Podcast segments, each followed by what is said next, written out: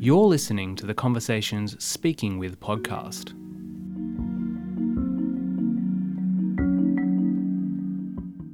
Randomized trials, testing a theory by effectively flipping a coin and randomly allocating people to a treatment group or a control group, are used extensively in medical research. It's the gold standard in research methods. And increasingly, big companies like Google, Facebook, and even media organisations are using randomised trials to work out how to get the most attention from users. The shade of blue on the Google search bar, which you probably use every day, was actually chosen using a randomised trial. And that's the subject of Andrew Leigh's new book, Randomistas How Radical Researchers Changed Our World. He's the current federal member for Fenner and the shadow assistant treasurer, but prior to his political life, he was a professor of economics at the Australian National University. He spoke with the University of Melbourne's Associate Professor Fiona Fidler about how we should be using randomised trials to drive more decisions in public life, the current crisis happening in research circles around reproducing results, and the solutions in public policy we might be missing out on because we're afraid of testing our assertions. Can you tell me why you wrote this book? I've always been fascinated by randomised trials ever since I did my PhD at Harvard. I remember being struck by the power of randomisation and uh, you know the sheer simplicity of it. The fact that you can explain the method to your uncle uh, in a way in which I simply can't explain a whole lot of the fancy statistical techniques that I used as an economist, whether it's regression discontinuity or matching or differences in differences or instrumental variables. I've d- given months of my life to, uh, to, to, to, running these sorts of analyses, um, but they don't have the sort of same clean, hands off uh, approach that a, that a randomised trial does. And so, in some sense, the power just flows directly from the simplicity. The examples in your book are extremely, and I assume deliberately, diverse. So you talk about program evaluation of international aid schemes, randomised control trials of real versus sham surgery, education and classroom experiments, message framing and marketing studies. You talk about Sesame Street. Uh, I want to ask two things, I guess. First, what unites these examples for you? And Second, which is your favourite? Which can we learn the most from? uh, well, it's hard to go past uh, sham surgery, uh, surgery in which uh, patients randomly agree to either get the real surgery or to be sliced open, not have the surgery performed, be sewn up again, uh, and not be told afterwards that that's what's happened to them. Um, sham surgery is so far developed to the extent that they will actually keep patients uh, on the table for the same duration as the real experiment. Uh, there's a Melbourne University researcher by the name of Peter Choong who's pioneering this. Uh, and I remember the first question I asked him is, who would consent to sham surgery? Uh, and he said, Andrew, you, you have to realise uh, the extent to which people will do what their surgeon suggests. Uh, he said sometimes even uh, I need to make sure that my patients, having initially consented to my face, have a debrief with a nurse who really explains now you honestly understand you might be sliced open and not get the operation. Uh, so that's that's fascinating. It's producing really interesting results. Three quarter of patients feel better after surgery, but in half the cases, the sham surgery patients feel just the same as the real surgery patients. And what unites these diverse examples? Yes, so, so it's uh, it's that powerful tool of tossing a coin to assign people to a treatment and control group. Uh, the sheer simplicity of uh, being able to set up a credible counterfactual uh, by uh, by by using uh, randomness and the law of large numbers. so, if you want to know whether sleep makes you happier, you might take 200 people, toss a coin. Uh, 100 be heads, 100 to be tails. You ask the heads group to get an extra night's sleep, uh, and then you survey happiness uh, afterwards. And uh, if the heads group are happier, then you're pretty sure you've got a causal effect of sleep on happiness uh, in a way that you wouldn't necessarily be able to get from a mere observational study, which might be uh, plagued by the fact that happy people tend to go to bed earlier. Reverse causality. I think it's fair to say that there's a clear argument through the book that you think there should be more randomised trials. In which areas is there most saliently an absence of this type of evidence? Law is one area that uh, has almost an entire absence of randomised trials. There's some in the law enforcement area, the uh, domestic violence randomised trials, which very much changed practice towards uh, arresting uh, offenders.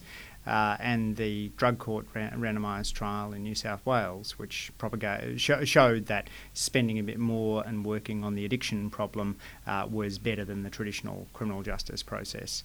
But by and large, law ha- hasn't done many randomised trials. You wouldn't get many randomistas within law schools. Uh, plastic surgery is uh, almost uh, random, randomised trials are almost entirely absent. Uh, apparently, plastic surgery is is basically uh, a craft, and uh, people whose job it is to to, to fix a, a, nose that's a bit skewiff um, have their own way of doing it, and those those techniques aren't generally evaluated. Uh, and then, of course, education policy, social, social policy, uh, surgery are areas where the randomistas are making inroads, but, but very slowly. Not everything can be randomised, but many more things should be randomised. There, there's another strong message running through the book, I think, and that is that randomised trials don't necessarily have to be enormous or expensive. You've anticipated um, a criticism, I guess, that people will be resistant to this idea because they think it's beyond the scope of what they can afford or manage. Yes, I think we look at the, the famous randomised trials, Perry Preschool, which randomises uh, across high quality early childhood and follows kids up for, uh, for 40 years afterwards. And we look at the millions of dollars there and think if you don't have millions of dollars, you can't do a randomised trial. Uh, but sometimes they're just about free, as, uh, as when uh, the uh, uh, in, gov- Indian government in Andhra Pradesh decided to, in the rollout of biometric smart cards that it would roll them out across 19 million people, uh, not in an ad hoc way, but in a random way. Uh, they couldn't give it to, every, to, to everyone, and so they, uh, they, they allowed the researcher Karthik Muralidharan and his co- co-authors to learn something about the causal impact. Likewise, Progresa, conditional cash transfers to uh, Mexi- Mexican villages, conditional ongoing to school. Uh, they couldn't do all the villages in year one, year one. They had to spread them over two years. Um, so why not toss a coin and decide who's getting year one, year two? And then the really simple things, uh, like the experiment that I once did when I was teaching at the Australian National University to see whether wearing a tie made my students rate, uh, rate my lectures as better. Uh, surveyed them after each lecture, tossed a coin to decide whether or not I'd wear a tie, and it turned out that uh, the quality of my attire had uh, no impact on students' ratings. How do you how do you balance this message that trials don't have to be big or expensive with uh, arguments that there are already too many trials that don't have sufficient statistical power or aren't mm. sufficiently well designed to carry out their purpose? Yeah, no, it's a really good point. I mean, you talk to a lot of the medical researchers, whether that's uh, uh, people in universities or people in pharmaceutical companies, and they really talk about how much they're struggling to get people to sign up for randomised trials and, and to get, as you say, the sample size that you need in order to either precisely discern, discern tr- uh, uh, that the drug is working or else to be pretty sure that, that you can actually reject that the dr- drug is working um, because uh, a very small randomised trial will invariably end up with the fact with the con- treatment the control group being statistically indistinguishable. Uh, they're doing a lot now to join up uh, uh trials across the world. Uh, I spoke to a kidney researcher at uh, the University of Queensland who said that he essentially doesn't do any randomised trials now that aren't multi-country randomised trials partly because each country is, in a sense, a, a replication, uh, a simultaneous replication, uh, but partly also because different uh, population groups, different ethnicities might react differently to cer- certain drugs. Uh, and ideally, if you're aiming to publish in the Lancet or the New England Journal of Medicine, uh, you want a result that, that holds up globally these days because global researchers are acting on, on what they read in those top journals. Yeah, that's a good point. There are similar initiatives in psychology as well to try and connect up trials like this. There's a program called Study Swap, actually. So, how does Study Swap work? What's um, well, you, it works. You can either advertise that you have a trial that people might want to contribute to, or you can advertise for someone to to do that. So you can so then it's an exchange program, and and then the aim is that people will all uh, produce a single paper at the end that'll uh, that'll have all the names of the researchers in different countries. Poten- potentially. It wouldn't necessarily always end that way, but there would be some other data sharing arrangement. Sounds great. I mean, the, the sort of the craft nature of a lot of uh, uh, research is, I think, I think problematic. It's very uh, struck me very much at the Australian National University that uh, we seem to be working a little bit more like artisans uh, than than probably was optimal given the technology and the networks that uh, the the internet and computing power had provided to us. This topic obviously connects to one of the very directly to one of the other chapters in your book called Building Better Feedback Loops, which is towards the end of the book, and it discusses the now infamous reproducibility crisis in science, by which I mean that I, the, over the last five years or so, large scale meta science projects in psychology, biomedicine, economics have systematically and routinely demonstrated that roughly a little over half of the results in our published literature can be successfully replicated in follow up studies. And in your book, you describe some of the well established causes of this too, which include perversive incentives that come from journals only wanting to publish statistically significant effects, of researchers cherry picking results, p hacking, and so on. Um, I wonder if you've seen the estimates of the cost of these irreproducible research. No, I haven't. So There's a, a paper um, in biomedic- clinical biomedicine that ran an economic model estimating the cost of irreproducible randomized trials in clinical biomedicine. The cost in the US alone is $28 billion a year. wow. So, what kind of protections do you think there are against these problems? What advice, for example, would you give to someone trying to interpret or take action on the basis of published randomised trial results? What warning signs can they look for to make sure they've got something that is reproducible? I think it's important to uh, have uh, large large sample size, and uh, we should give significant credit to instances in which the same finding has held up in different different contexts. Uh, so, uh, if you've got something that's just significant at the five percent level, uh, then we might say there's a one in twenty chance that uh, that that is uh, just just due to to luck alone. But if you see that twice, it's one on 20, one in 20 times one in 20, so now it's one in 400, which is a significantly more powerful result. Just a single replication suddenly takes you from an, an, an event which will be true once, which, which will be uh, false once every couple of journal issues to a result which will be false probably only in, in a few years of, uh, of, of journal publications. Um, but, but also being aware of, of some of these um, unusual effects which have to do with high status journals. And so I think it's John Ioannidis who's made the point that top journals like to publish surprising results. And so if surprising results are driven in part by luck, then results published in top journals may be wrong more often than results published in lower tier journals. Uh, it, it's it's a, a little counterintuitive before, when you first hear it, and then it just becomes terrifying. Uh, but you know, as you say, the reproducibility crisis has a, a third of findings holding up in psychology, uh, a ninth of findings hol- holding up in uh, subfield of genetics, uh, oncology, hematology, half of all results being, being uh, replicable in uh, in macroeconomics. Uh, so there really is uh, big challenges that go well be- beyond Brian Nosek's work in psychology. I think looking for uh, to see whether the effect has been replicated would be great advice. The obstacle we face with that is that in the published psychology literature, less than 1% of articles published are replication studies. In ecology, it's even less. It's a very small fraction of a percent. Um, we don't know the statistics, those figures for other disciplines, but it's unlikely that they would be much different given that the same incentives in publication bias apply across disciplines. In the absence of looking for replications, what do we hold on to? I mean, I think this is one strong argument for national jour- journals. So, like uh, the Economic Record in, in my in my own field, uh, will often publish papers where researchers have looked at a finding uh, in the US and look to replicate it in Australia. Uh, and people who, uh, you know, occasionally people will just turn up their nose in the Economic Record and say, well, really, you know, everyone should be aiming for the American Economic Review.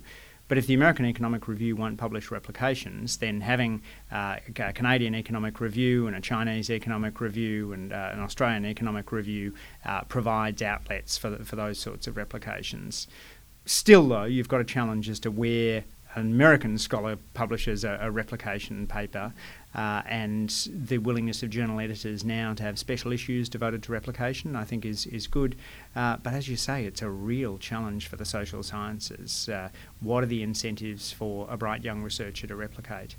Um, one, uh, one uh, when I was at Harvard, there was a, a, political science class which focused on getting PhD students to uh, to, to, replicate papers, um, and that was that that was that was valuable as well.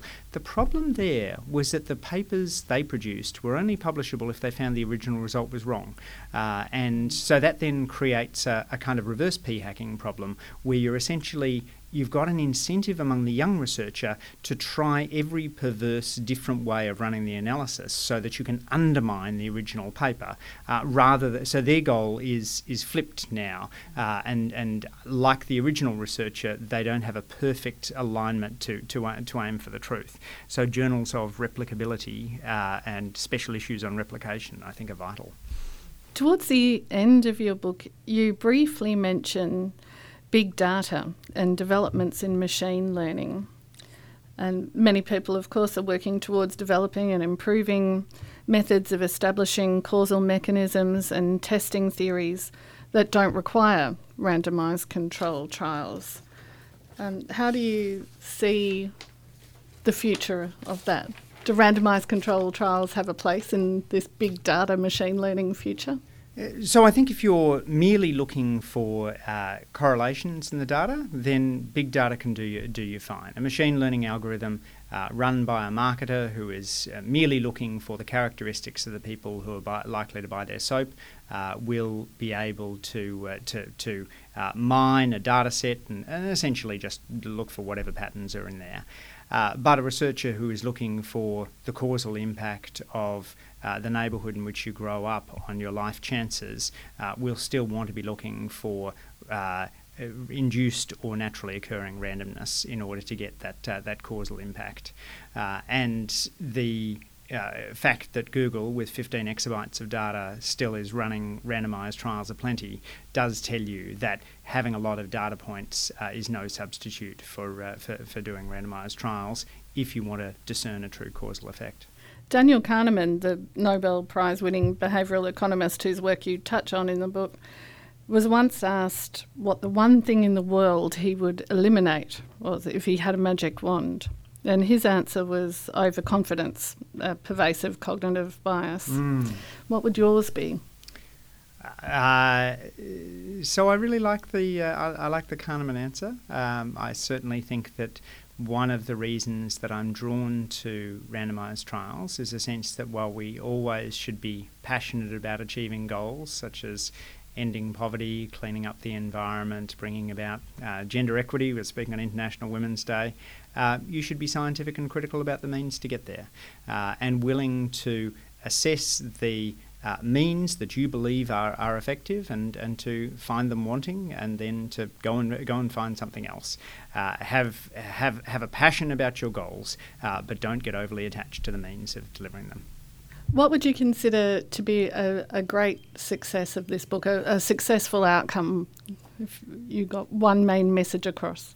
More randomised trials. I, would like to encourage the existing randomistas, and uh, here in Melbourne, we've got uh, people running uh, randomised trials of uh, intensive support for uh, people who've been living on the streets for decades. We've got a program in West Heidelberg, which is uh, do, looking running a randomised trial of high quality early childhood for extreme programs for extremely disadvantaged children, many of whom have been subject to or witnessed family violence. Uh, and so, and of course, Peter Choong, who I mentioned before, doing uh, surgical randomized trials. I'd like to encourage those researchers, but encourage others also to learn from them, and perhaps even encourage people to use randomized trials in, in their own life. Uh, the subtitle of, uh, of, of, my book was uh, itself chosen through a randomized trial based on a dozen possible subtitles that, that my editors and I liked. Uh, it took an hour to set up, it cost $50, uh, and it produced a better subtitle uh, than my uh, editors or uh, and I could have done uh, just by uh, scratching our chins and thinking hard about the problem. You do anticipate through the book some some further objections, some limitations of randomised trials. One is uh, a common argument, an ethical argument. Yeah, I mean, I think uh, this is the main concern people have about randomised trials. They're worried that uh, that if you have a potentially worthy treatment, then it might be unethical to deny that to uh, to, to, the control group. Uh, my response to that is, if you absolutely know the treatment works, then absolutely it's unethical to deny it to people. Uh, but if you don't know the uh, treatment works, then indeed there's some who argue that it's unethical not to evaluate it properly. Uh, we may think that interventions work well, but some good sounding programs have actually turned out to do harm. Uh, in the social sciences, we look at Scared Straight, the program which took uh, adolescents, put them uh, behind bars for a day to see what prison life was like, and under low quality evaluations seemed to cut crime by up to half. Uh, put to the test via a randomised trial, it turned out to increase crime uh, and is now recommended against by the non-profit uh, Campbell Collaboration uh, or take the drug uh, thalidomide, uh, rolled out across Europe uh, without high quality uh, evaluation. Uh, when it got to the United States, the government scientist in charge of assessing new drugs, Frances Kelsey, said, No, we need proper trials of thalidomide before it's, it's given to pregnant mums. Uh, as a result, the uh, the awful spate of birth birth defects which occurred as a result of the use of thalidomide uh, were almost entirely outside the United States.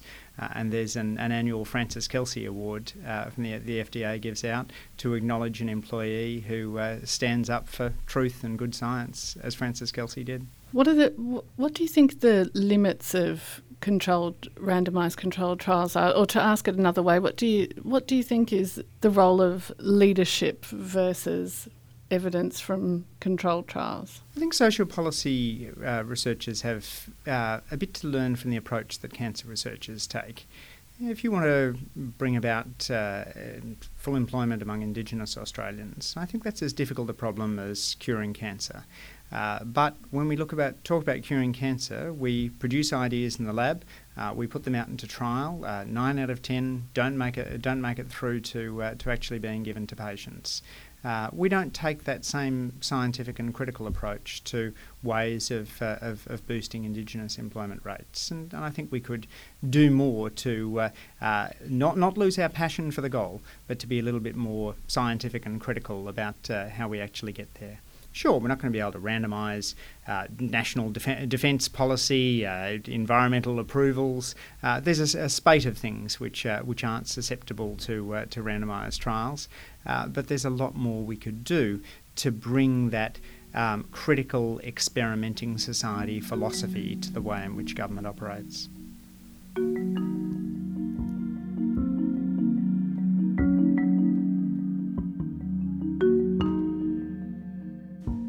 Andrew Leigh's Randomistas is out now in paperback and ebook from Black Inc. Books.